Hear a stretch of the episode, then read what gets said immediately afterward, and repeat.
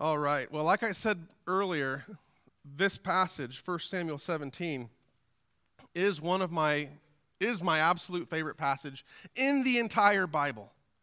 And I'm not alone. Uh, perhaps no other passage in the Bible has made its way into the collective conscious of our consciousness of our culture as this one.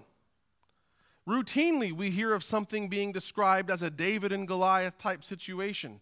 Just several weeks ago, when then non ranked, nobody, little old Iowa State was about to defeat then number two Oklahoma, one of the announcers predictably said, It's a classic David and Goliath upset. It happens all the time. Everyone likes this story. Boys want to be David. Girls want to be with him. Guys like the thought of being David, and girls are drawn to David for the same reason they're drawn to rock stars and quarterbacks. He's a hero. Everybody likes the story. But because it's so well known, it's probably poorly understood. In fact, if you do a YouTube search or, or, a Google search for sermons on 1 Samuel 17 or sermons on David and Goliath, the bulk of the sermons you're going to discover are sermons about how to overcome the giants in your life. The bulk of the sermons are going to have you in the place of David where you're the little old person who's up against the wall, you're outnumbered, outgunned, outclassed, out whatever, and if you just reach in hard enough and believe hard enough, you too can take down the Goliath in your life. I just summarized most sermons on this passage. Well, I hate to break it to you, but the reality that this passage is trying to convey is you are not David. You need David. In fact, if there's any single bottom line truth that this passage is teaching us, it is that only the faithfulness of God's anointed one can save you. Only the faithfulness of God's anointed one can save you.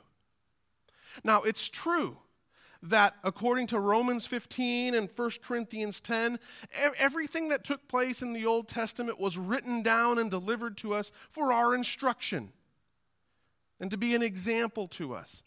And so, unquestionably, there are some great principles for life and, and, and some great lessons to be drawn from this passage. And in coming weeks, we'll look at that. But we miss the boat if we start there.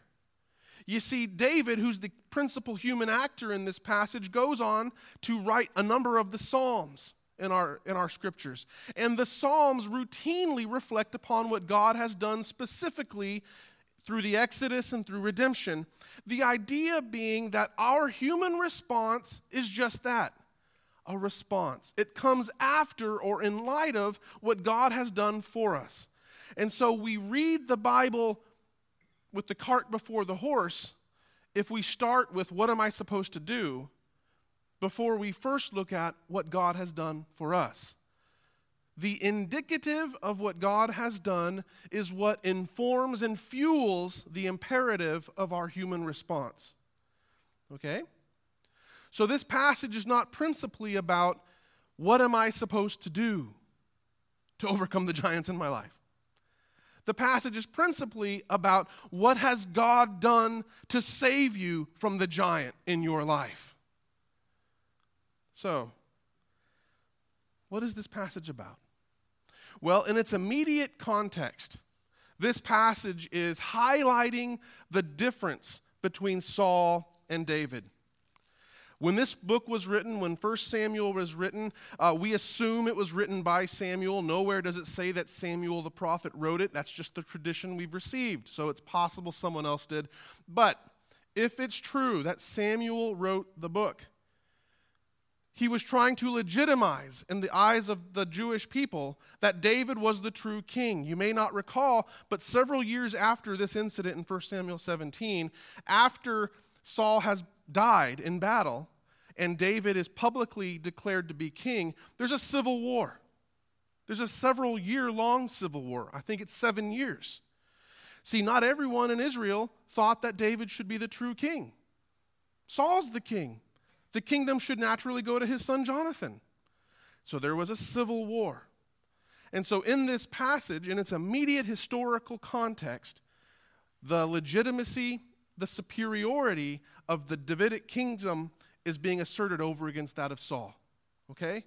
But we're not living in a divided Israel. So that's not our primary concern. What does remain the enduring principle is that it's only the faithfulness of God's anointed one that can save you. And you might say, well, Ben, that's the bottom of much of the Old Testament. Just about every story in the Old Testament boils down to only the faithfulness of God's anointed one can save you. Exactly. We need that truth pounded in our head over and over and over. Just look at Israel's history to this point. They come out of Egypt, and within, within weeks of coming out of Egypt, they're missing Egypt.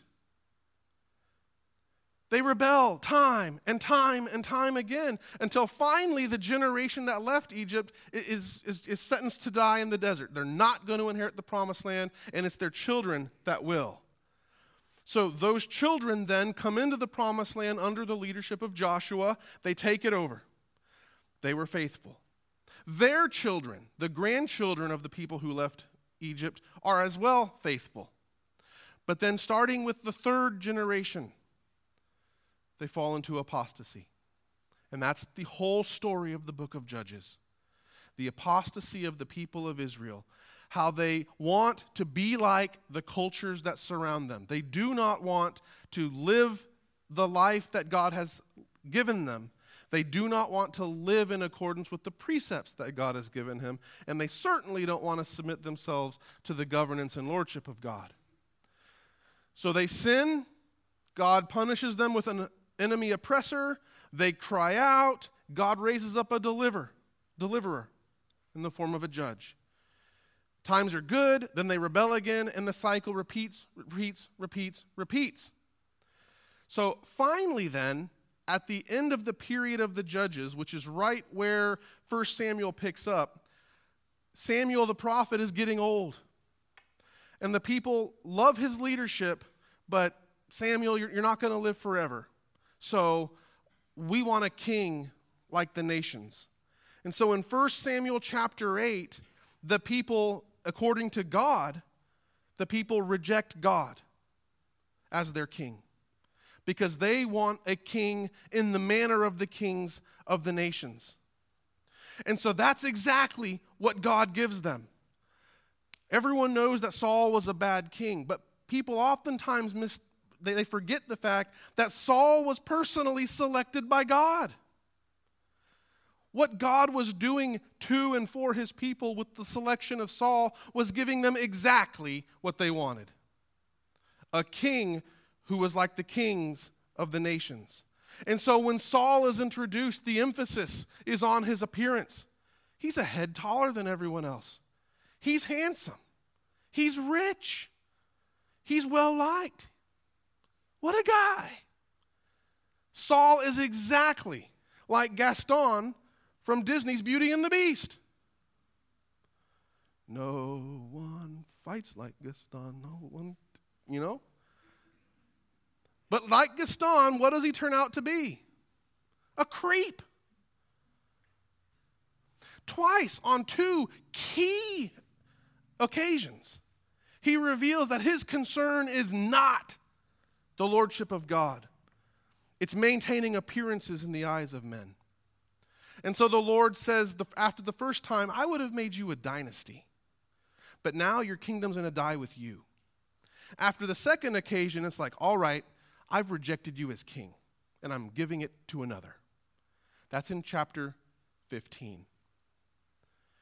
In chapter 16, then, an unknown character from the pages of Scripture is singled out by God. Samuel goes to the house of Jesse and meets these impressive sons of Jesse. And Samuel thinks, Surely I'm looking at the future anointed one right here. No, no, you, you, you people look at the flesh. You're impressed by size and personality. I look at the heart.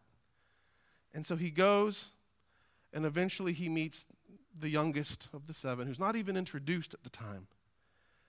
And he anoints David. And then David becomes a servant of Saul, but he's not really in the public eye. He's basically kept around because he's a good instrumentalist.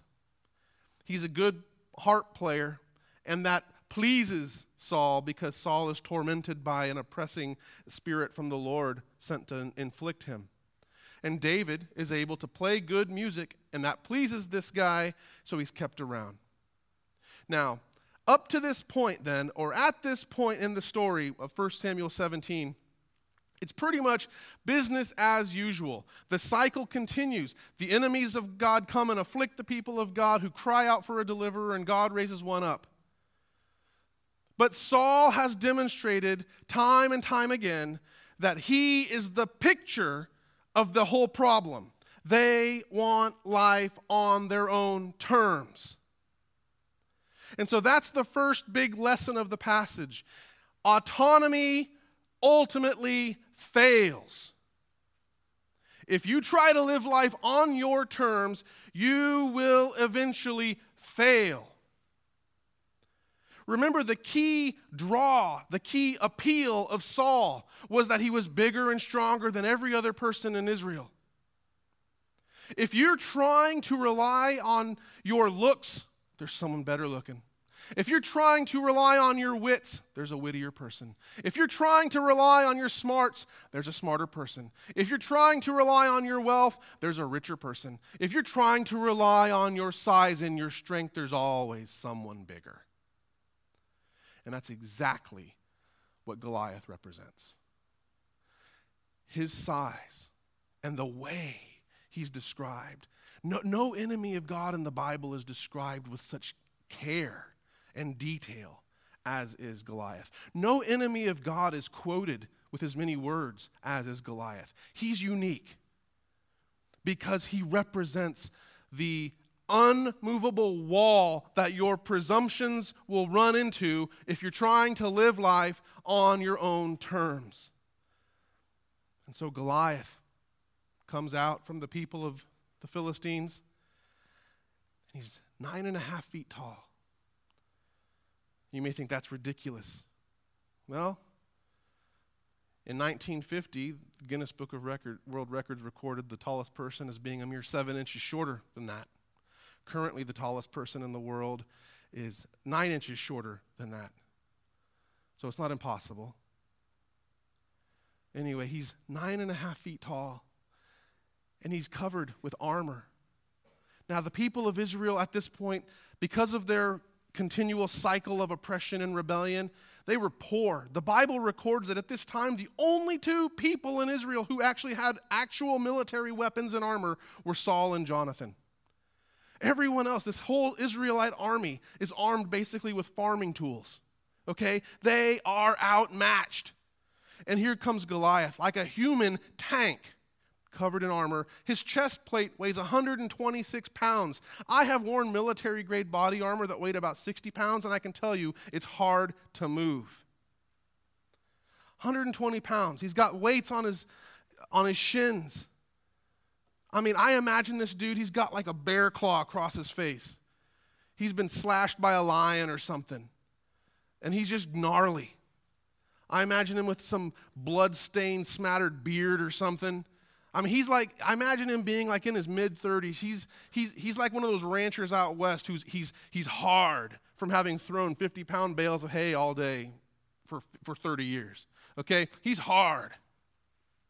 And he comes out there you people are wimps. When he says, Give me a man, I hope you realize he's insulting all of them. You people, come out and face me. and they're just, and they're back there shaking at the knees. How about that? Even Saul, the one in whom they placed all their hope. You see, autonomy ultimately fails. Autonomy will get you up against a wall and you will break. But then we're introduced in verse 12 to David. David is introduced as someone who is consummately faithful. You see, the verse 12 and 13 underscores that David's brothers were personally following Saul. When it says they followed Saul, the word is actually twice in Hebrew. It's, it's following, they followed Saul. The point is that they weren't just doing their duty. No, they were believers in Saul. He's our hope. They had entrusted themselves and their well being and their happiness to Saul. So they, they've given themselves to Saul. And that's why it's on David, the youngest, to be the dutiful one to go back and forth from the camp to his home. He's the one making that dangerous journey over and over again to make sure that his father's property is taken care of. He's the one when his father says, Go and, and, and, and check on your brothers. And his dad is astute. He knows how to work with people in command. Here, he gives a gift to their commander. You know, you got to win, curry some favor, right? Maybe that'll get them out of guard duty or something. And when David goes, the text is careful to point out that he didn't just leave the sheep, he left them in the care of someone. When he gets to the camp, the text points out that he gave all the food to the, to the logistician. He's faithful, he's careful, he's meticulous. And then he hears. He hears the words of this Philistine. And unlike everyone else there, he doesn't see a nine foot tall tank. He sees a blasphemous heathen that needs to be put down like a rabid dog. He's disgusted. He's incensed because he understands that the glory and the honor of God is what is at stake. And so he goes and he talks to Saul. And there, right there, you see that Saul and the Philistine are not too different. The Philistine knew exactly what he was doing. When he came out in his arm, he knew that it was a shock and awe thing, that psychologically he was melting his opponents. But Saul too operated out of the perspective that appearances are what mattered. That's why he tries to outfit him in his armor, at least look like a warrior. But David hadn't tested that stuff. Notice that that's what it says. You got to get out of your mind this idea that David was like eight years old. Okay? Note that it says that he that, that when he would go out against bears and lions, that if they would rise up against him, he would grab them by the beard. Okay, this is not Samson reincarnated. He's not an eight-year-old kid killing bears and lions with his bare hands. Okay? Verse 6, chapter 16 introduces him as a man of war, full of valor. So he's in his mid teens. The point here is that however talented David may be, Saul, a pragmatist, is looking at him as someone who's basically green to combat. You're going out against their champion who's he's been killing people for sport all his life. David, you're outmatched. It's hopeless. But if you're going to go, at least look the part. Now you see some of Saul's folly right there realistically, put yourself in the position of a ruler. Are you going to entrust your people to the to the to the to, someone who's never been in combat? To someone so green? But Saul does because that's just underscoring his folly. He's foolish. And David knows that he's going to go out there with the tools he knows how to use because he wants to demonstrate that he's not trusting in the wisdom or the prudence of men. He's trusting in the sovereignty of God. So he goes out and he engages the Philistine. And what happens there is pretty awesome. I love the interchange. We're tempted to think that it's just a battle of two people, but actually, uh, in verse 45, we see that this is very clearly a spiritual battle. When the Philistine sees that David is coming out, he looks at this kid, and, and the Bible makes careful note of how handsome and how fresh looking David is. And that disgusts Goliath. Little, you people send out a pretty boy? I'm going to tear you in pieces, kid. He's disgusted. And David's not at all intimidated by the man or his armor or his weaponry. All he sees is someone that needs to be put down because they need to see that God is mightier than this thing. And so Goliath curses him by his gods. Now, as soon as Goliath invokes the name of his gods, he's thereby invoking their presence and power. He's acting as their representative now, not just the representative of the people of Israel. And then David responds huh, I'm going to cut off your head and kill all your friends. And he calls on the name of the Lord. So now he's not just acting as the representative of the people, he's acting as God's representative. So, what you have in that valley floor is the representative of God fighting the representatives of the idols. Or you may as well say the representatives of Satan. And on the hillside surrounding, you got the people of Philistine and the people of Israel and their witness to this battle between God and Satan.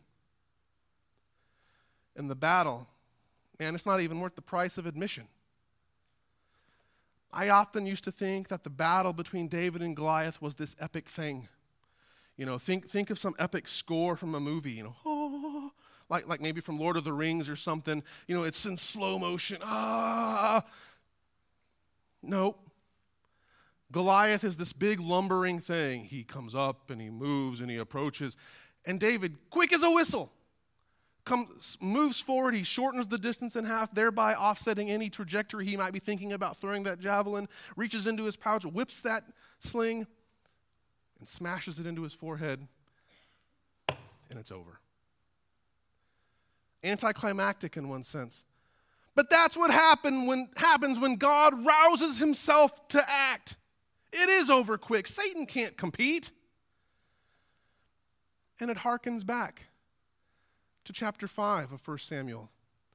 The people of Israel had t- taken the ark of God and treated it like it was this magical thing that as long as it was here, we're safe. And God's like, man, I am not your tool. So he lets the ark get captured by the Philistines. The Philistines take the ark into their temple. And do y'all remember what happens? The idols fall on their face before the ark of the Lord. So now here you have the representative of those gods on his face before the representative of the Lord. And people are confused. It says he kills Goliath. And it emphasizes he had no sword. But then, it, then the very next words are he runs up, pulls out the sword, and kills him. Well, did he twice kill him? What happened? what I believe happened is this he kills him with the stone. Okay, uh, in the British Museum, if you ever get to go, they have an exhibit of, of ancient Near Eastern sling stones. This was a legit weapon of war. This wasn't a kid's toy. And those stones they used were about the size of a tennis ball. So this is a pretty big thing smashing into someone's head at several hundred feet per second. Okay, he's dead. But from the vantage point of the witnesses who are on a hillside overlooking, all they see is him fall down. Is he dead? Is he just unconscious? What happened? They don't know. But it's pretty clear what happened when you see someone's head roll off their shoulders, right? So he cuts off Goliath's head, and now they know he's dead.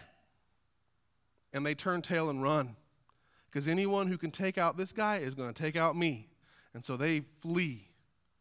And they head west towards their coastal cities, and the Israelites pursue. Now, this note is pretty impressive because it shows that the faithfulness of the Lord's anointed David was forward looking. It says he takes the skull, the head, to Jerusalem. Does that mean he keeps it for years? Because it's actually like 20, 25 years before he ever goes to Jerusalem to make it his capital. Did he really hold on to it for 25 years? Nope. You want to know what I think he did? I think he knew exactly that Jerusalem was going to be his seat of government. I think he went there because at this time Jerusalem was a pagan heathen city. And the first thing David does when he becomes king is he assaults and takes Jerusalem.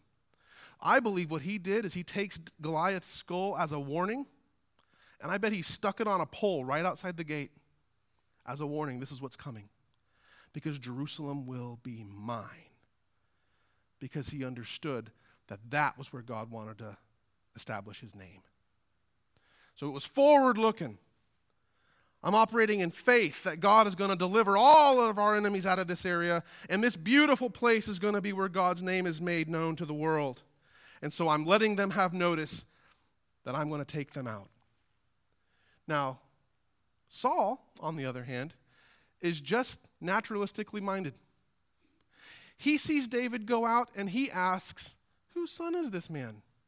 And this causes scholars some consternation because, according to chapter 16, he's been serving David, David's been serving him for quite some time. And so the, the mindset is how come he acts in chapter 17 as if he doesn't know him? Well, my response to that is obviously you haven't worked for some of the self absorbed bosses that I've worked for. All up to this point, all David has been to Saul is someone who plays the harp and makes him happy.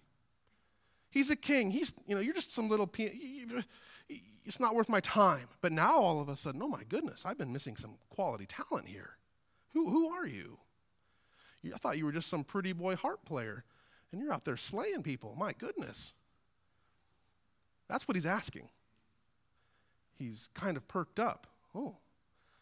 All he cares about is that he's been missing out on using this guy to win his wars. He's not looking, my goodness, look at what God has just done for us. You see, that's the mindset of autonomy. You can benefit from and see the handiwork of God to deliver you.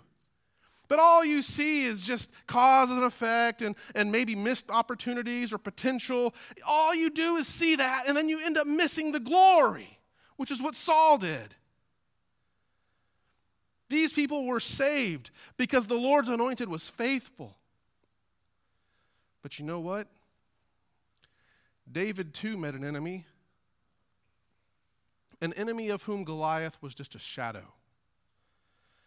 And this enemy that David met was such that even David himself fell before him. You know what that enemy is called? Sin.